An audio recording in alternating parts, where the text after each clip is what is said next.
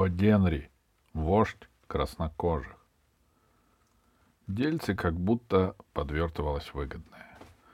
Но погодите, дайте я вам сначала расскажу. Мы были тогда с Биллом Дрицколом на Юде, в штате Алабама. Там нас осенила блестящая идея насчет похищения.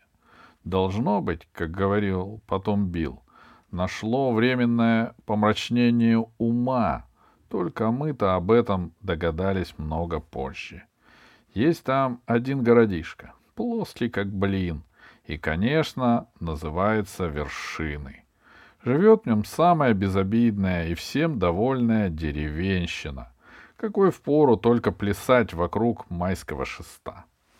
У нас с Биллом было в то время долларов 600 объединенного капитала, а требовалось нам еще ровно 2000 на проведение жульнической спекуляции земельными участками в западном Иллинойсе. Мы поговорили об этом, сидя на крыльце гостиницы.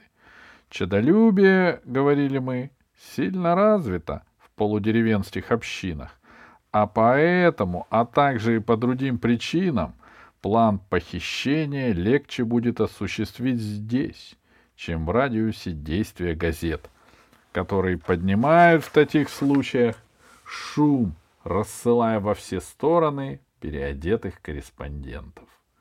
Мы знали, что городишко не может послать за нами в погоню ничего страшнее констеблей, так каких-нибудь сентиментальных ищеек на, дрю... на двух-трех обличительных заметок в еженедельном бюджете фермера. Как будто получалось недурно. Мы выбрали нашей жертвой единственного сына самого видного из горожан по имени Эбенезер Дорсет. Папаша был человек почтенный и прижимистый, любитель просроченных закладных, честный и неподкупный церковный сборщик. Сынок был мальчишка лет десяти, с выпуклыми веснушками по всему лицу и волосами приблизительно такого цвета, как обложка журнала, который покупаешь обычно в киоске, спеша на поезд. Мы с Биллом рассчитывали, что Бенезер сразу выложит нам за сынка две тысячи долларов, никак не меньше. Но погодите, дайте я вам сначала расскажу. Милях двух от города есть невысокая гора, поросшая густым кедровником. В заднем склоне этой горы имеется пещера. Там мы сложили провизию. Однажды вечером после захода солнца мы проехали в шарабане мимо дома старика Дорсета. Мальчишка был на улице и швырял камнями в котенка, сидевшего на заборе. — Эй, мальчик! — говорил Билл. — Хочешь получить пакетик леденцов и прокатиться? Мальчишка засвистел Биллу в самый глаз обломком кирпича. — Это обойдется старику в лишних пятьсот долларов! —— сказал Билл, перелезая через колесо. Мальчишка этот дрался, как бурый медведь среднего веса, но в конце концов мы его запихали на дно шарабана и поехали. Мы отвезли мальчишку в пещеру, а лошадь я привязал в кедровнике. Когда стемнело, я отвез шарабан в деревушку, где мы его нанимали, милях в трех от нас — а оттуда прогулялся к горе пешком. Смотрю, Билл заклеивает липким пластырем царапины и ссадины на своей физиономии. Позади большой скалы у входа в пещеру горит костер, и мальчишка с двумя истребиными перьями в рыжих волосах следит за кипящим кофейником. Подхожу я, а он нацелился в меня палкой и говорит, а, проклятый бледнолицый! Как ты смеешь являться в лагерь вождя краснокожих грозы равнин? Сейчас он еще ничего, — говорит Билл, закатывая штаны, чтобы разглядеть ссадины на, голень... на голенях. Мы играем в индейцев. Цирк по сравнению с нами просто виды Палестины в волшебном фонаре. Я старый охотник Хэнк пленник вождя краснокожих. И на рассвете с меня снимут скальп. Святые мученики, и здорово же легается этот мальчишка.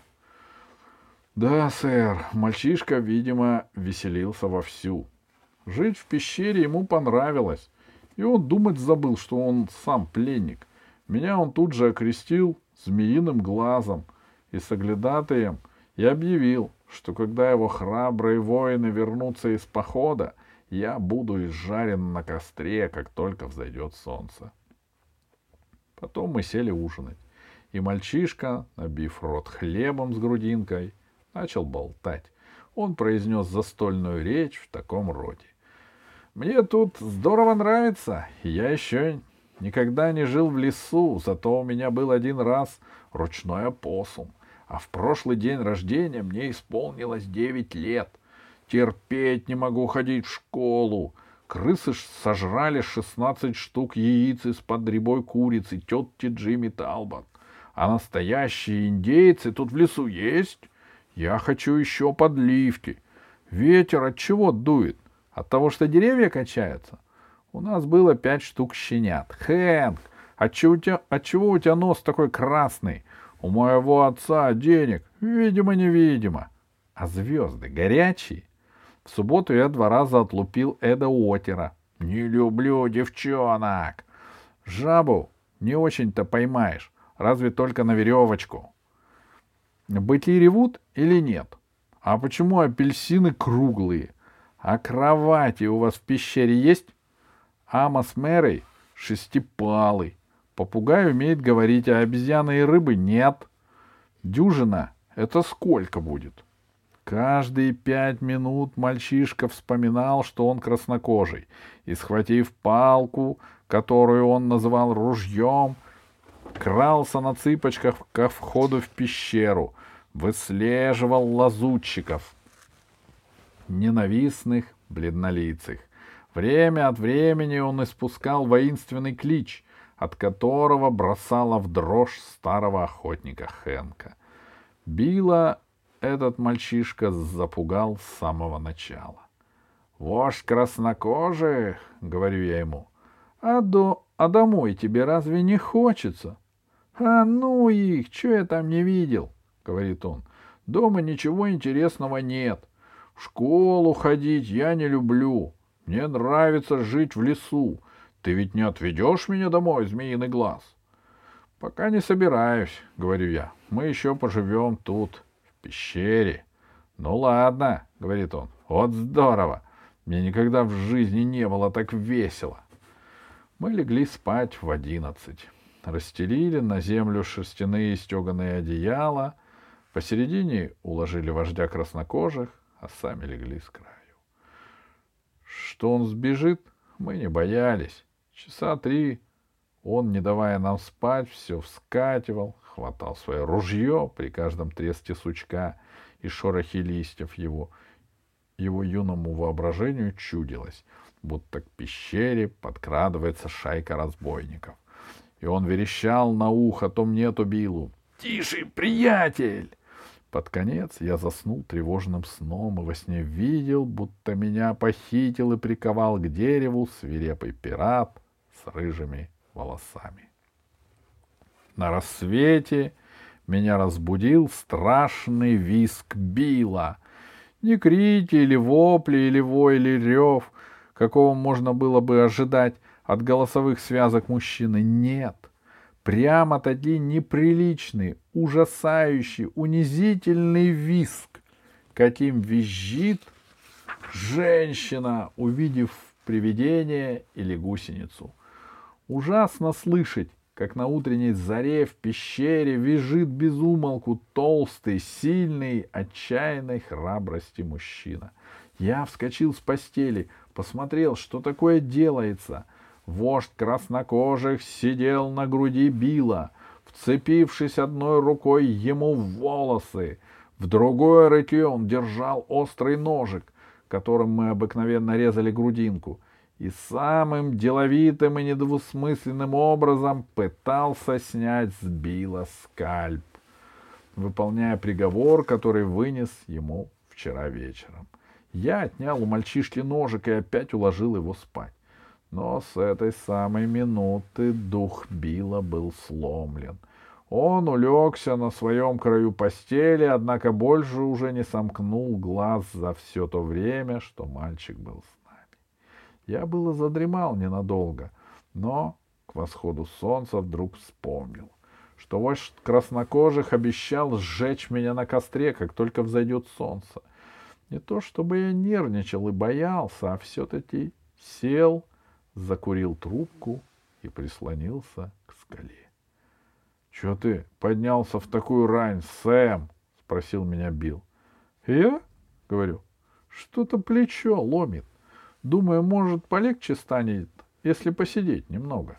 — Врешь ты, — говорит Билл. — Ты боишься. Тебя он хотел сжечь на рассвете, и ты боишься, что он так и сделает. И сжег бы, если бы нашел спички. Ведь это просто ужас, Сэм. Уж не думаешь ли ты, что кто-нибудь станет платить деньги за то, чтобы такой дьяволенок вернулся домой? Думаю, говорю я, вот как раз таких-то хулиганов и обожают родителей.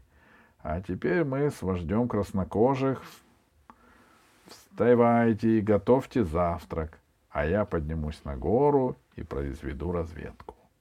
Я взошел на вершину маленькой горы и обвел взглядом окрестностей.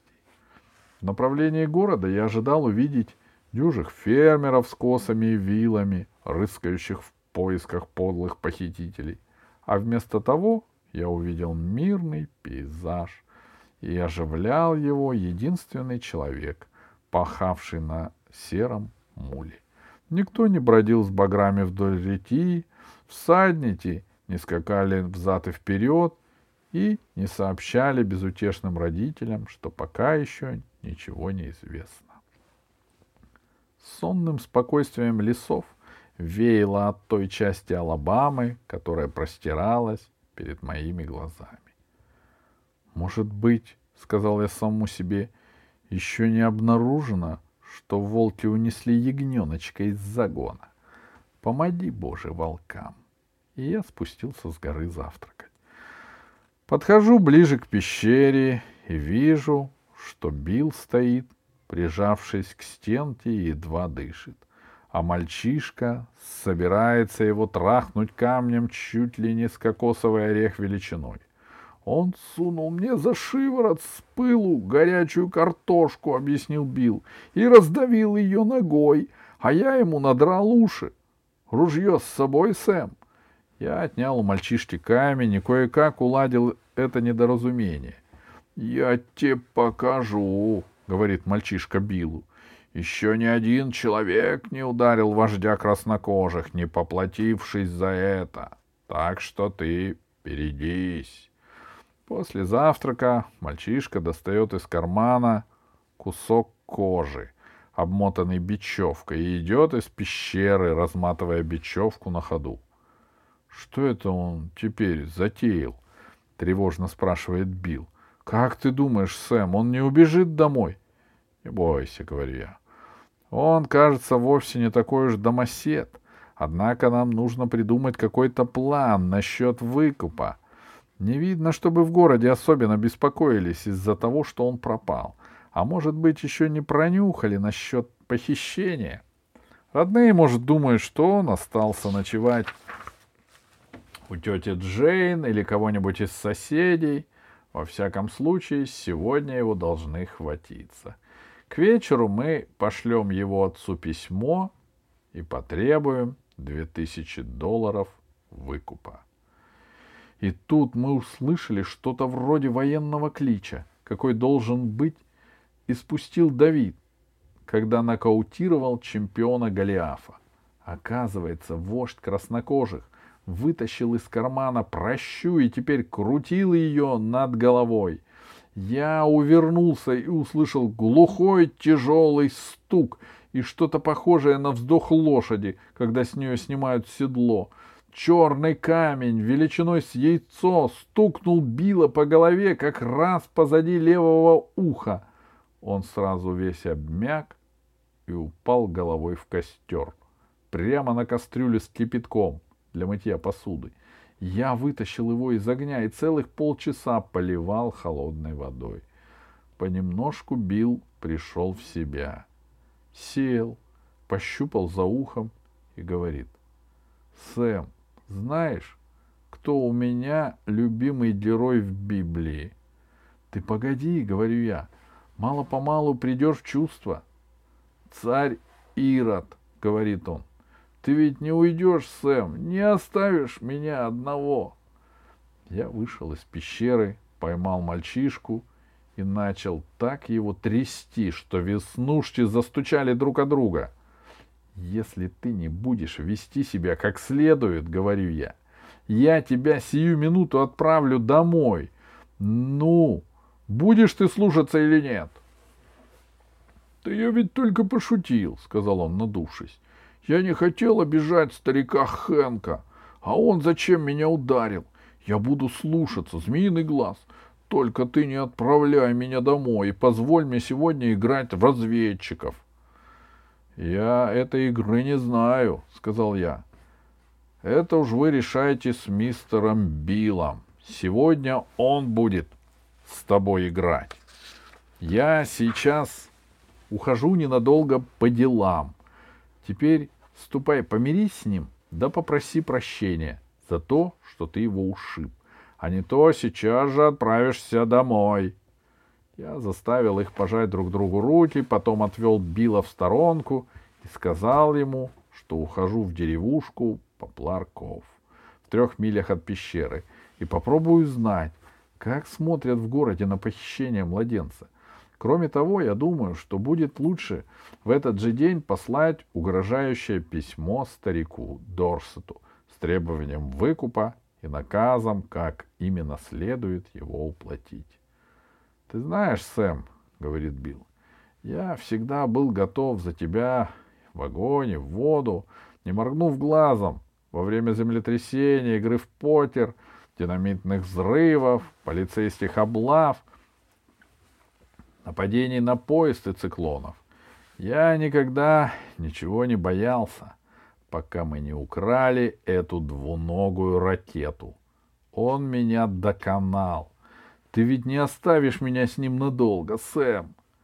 Я вернусь к вечеру, что-нибудь около того, говорю я. Твое дело занимать и успокаивать ребенка, пока я не вернусь. А сейчас мы с тобой напишем письмо старику Дорсету. Мы с Биллом взяли бумагу и карандаш и стали сочинять письмо. А вождь краснокожих тем временем расхаживал взад и вперед, закутавшись в одеяло и охраняя вход в пещеру. Билл со слезами просил меня назначить выкуп в полторы тысячи долларов вместо двух. Я вовсе не пытаюсь унизить прославленную с моральной точки зрения родительскую любовь, но ведь мы имеем дело с людьми, а какой же человек нашел бы в себе силы заплатить за две тысячи долларов за эту веснушчатую дикую кошку? Я согласен риску, рискнуть. Пускай будет полторы тысячи долларов. Разницу можешь отнести на мой счет. Чтобы утешить Билла, я согласился, и мы с ним вместе состряпали такое письмо. Эбенезеру Дорсету Эсквайру.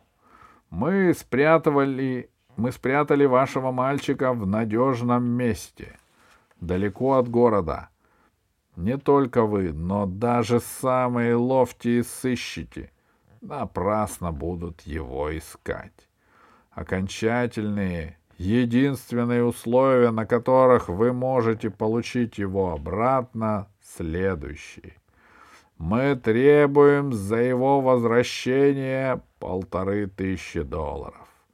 Деньги должны быть оставлены сегодня в полночь, на том же месте и в той же коробке, что и ваш ответ, где именно будет сказано ниже.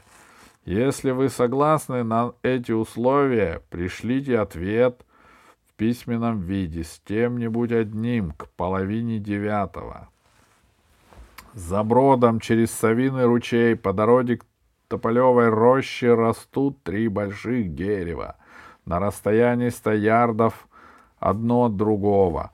у самой изгороди, что идет мимо пшеничного поля с правой стороны. Под столбом этой изгороди напротив третьего дерева ваш посланный, посланный найдет небольшую картонную коробку. Он должен положить ответ в эту коробку и немедленно вернуться в город. Если вы попытаетесь выдать нас или не выполнить наших требований, как сказано, вы никогда больше не увидите вашего сына. Если вы уплатите деньги, как сказано, он будет вам возвращен целым и невредимым в течение трех часов. Эти условия окончательны, и если вы на них не согласитесь, всякие дальнейшие сообщения будут прерваны два злодея.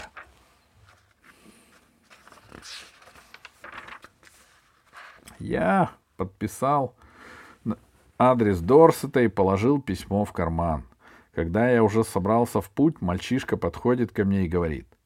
«Змеиный глаз, ты сказал, что мне можно играть в разведчика. Пока тебя не будет». «Играй, конечно», — говорю я. «Вот мистер Билл с тобой поиграет. А что это за игра такая?»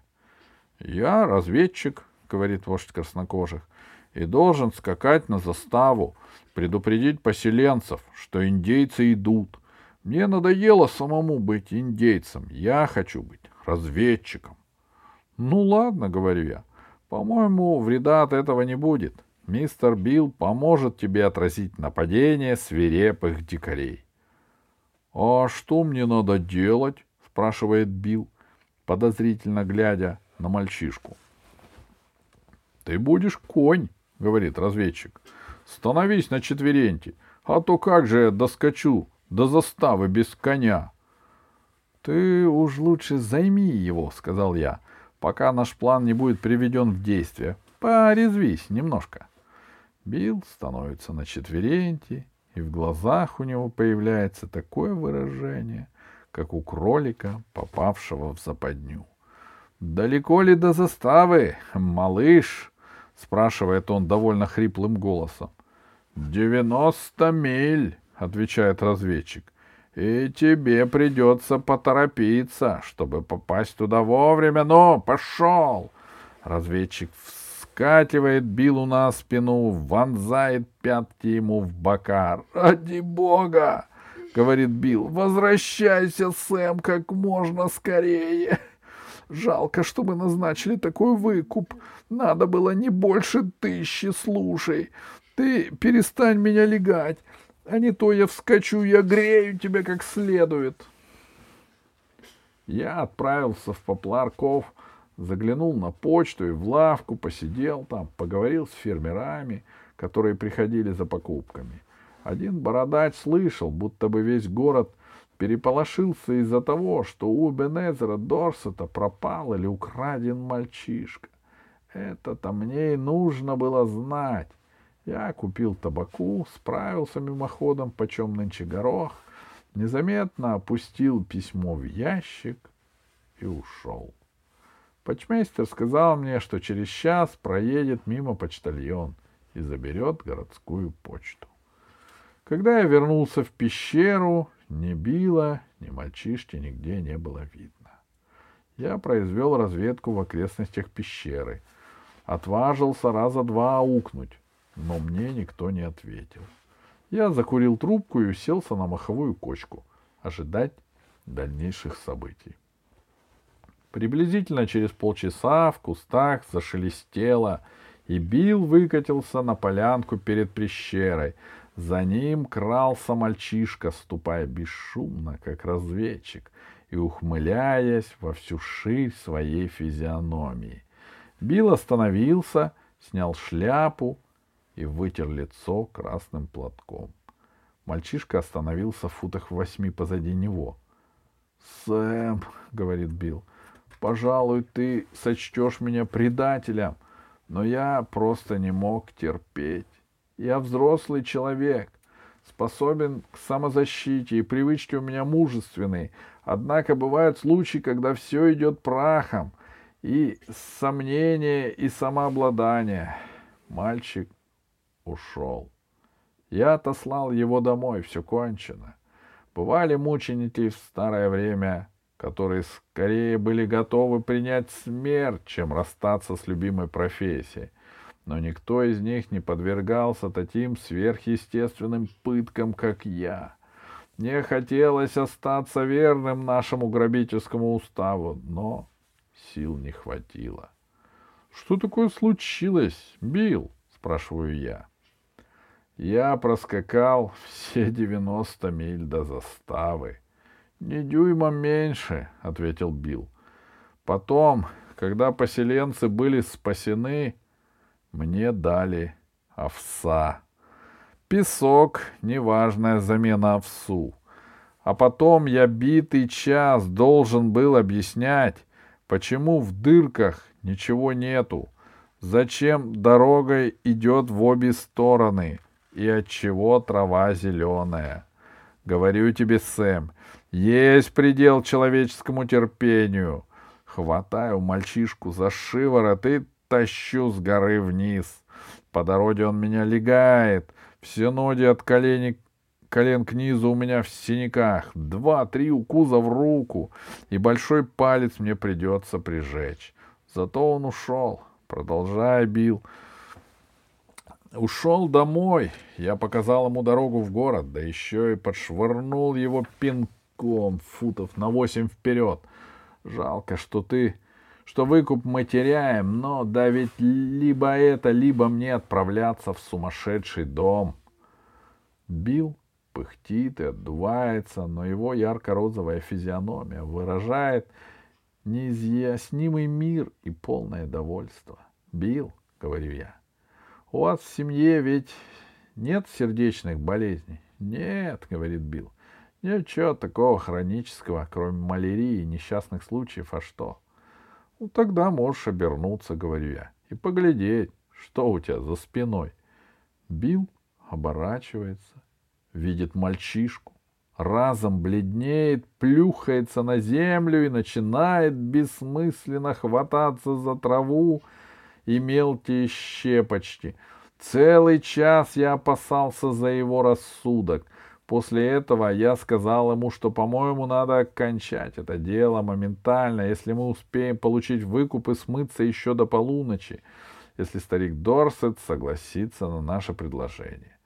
Так что Билл немного подбодрился, настолько даже, что через силу улыбнулся мальчишке и пообещал ему изображать русских в войне с японцами, как только ему станет чуточку полегче.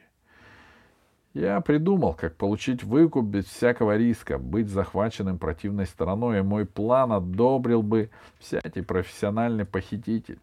Дерево, под которым должны были положить ответ, а потом и деньги, стояло у самой дороги. Вдоль дороги была изгородь, а за ней с обеих сторон большие голые поля. Если бы того, кто придет за письмом, подстерегала шайка констеблей, его увидели бы издалека на дороге и посреди поля. Так нет же, голубчики.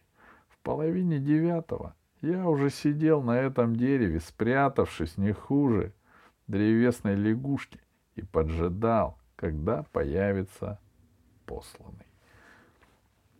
Ровно в назначенный час Подъезжает на велосипеде мальчишка-подросток, находит картонную коробку под столбом, засовывает в нее сложенную бумажку и укатывает обратно в город. Я подождал еще час, пока не уверился, что подвоха тут нет. Слез с дерева, достал записку из коробки, прокрался вдоль изгороди до самого леса и через полчаса был уже в пещере. Там я вскрыл записку, посел, подсел поближе к фонарю и прочел ее Биллу. Она была написана чернилами, очень неразборчиво, и самая суть ее заключалась в следующем. Двум злодеям. Джентльмены, с сегодняшней почтой я получил ваше письмо насчет выкупа, который вы просите за то, чтобы вернуть мне сына — Думаю, что вы запрашиваете лишнее, а потому Делаю вам со своей стороны контрпредложение и полагаю, что вы его примете. Вы приводите Джонни домой и платите мне 250 долларов наличными. А я соглашаюсь взять его у вас с рук долой. Лучше приходите ночью. А то соседи думают, что он пропал без вести, и я не отвечаю за то, что они сделают с человеком, который приведет Джонни домой. С совершенным почтением Эбенезер Дорсет. «Великие пираты!» — говорю я. «Да ведь этакой наглости!» Но тут я взглянул на Билла и замолчал. У него в глазах я заметил такое умоляющее выражение, какое не видел прежде ни у бессловесных, ни у говорящих животных. «Сэм», — говорит он, — «что такое 250 долларов в конце концов? Деньги у нас есть, еще одна ночь с этим мальчишком, и придется меня свести в сумасшедший дом». Кроме того, что мистер Дорсет настоящий джентльмен, он, по-моему, еще и расточитель, если делает нам такое великодушное предложение. Ведь ты не собираешься упустить такой случай, а? Сказать тебе по правде, Билл, говорю я. Это сокровище что-то и мне действует на нервы. Мы отвезем его домой, заплатим выкуп и смоемся куда-нибудь подальше. В ту же ночь мы отвезли мальчишку домой. Мы его уговорили, наплели, будто бы отец купил ему винтовку с серебряной насечкой, мокасины, будто бы завтра мы с ним поедем охотиться на медведя. Было ровно двенадцать часов ночи, когда мы постучали в парадную дверь Эбенезера. Как раз в ту самую минуту, когда я должен был извлекать полторы тысячи долларов из коробки под деревом. Билл отсчитал 250 долларов в руку Дорсету. Как только мальчишка обнаружил, что мы собираемся оставить его дома, он поднял вой не хуже пароходной сирены и вцепился в ногу Билла, словно пиявка. Отец отдирал его от ноги, как липкий пластырь. Сколько времени вы сможете его держать? спрашивает Билл. Силы у меня не те, что прежде, говорит старик Дорсет. Но думаю, что за десять минут могу вам ручаться. Этого довольно, говорит Билл. В десять минут я пересеку центральную, южную и среднезападные штаты и свободно успею добежать до канадской границы. Хотя ночь была очень темная, бил очень толст, а я умел очень быстро бегать, я нагнал его только в полутора милях от города.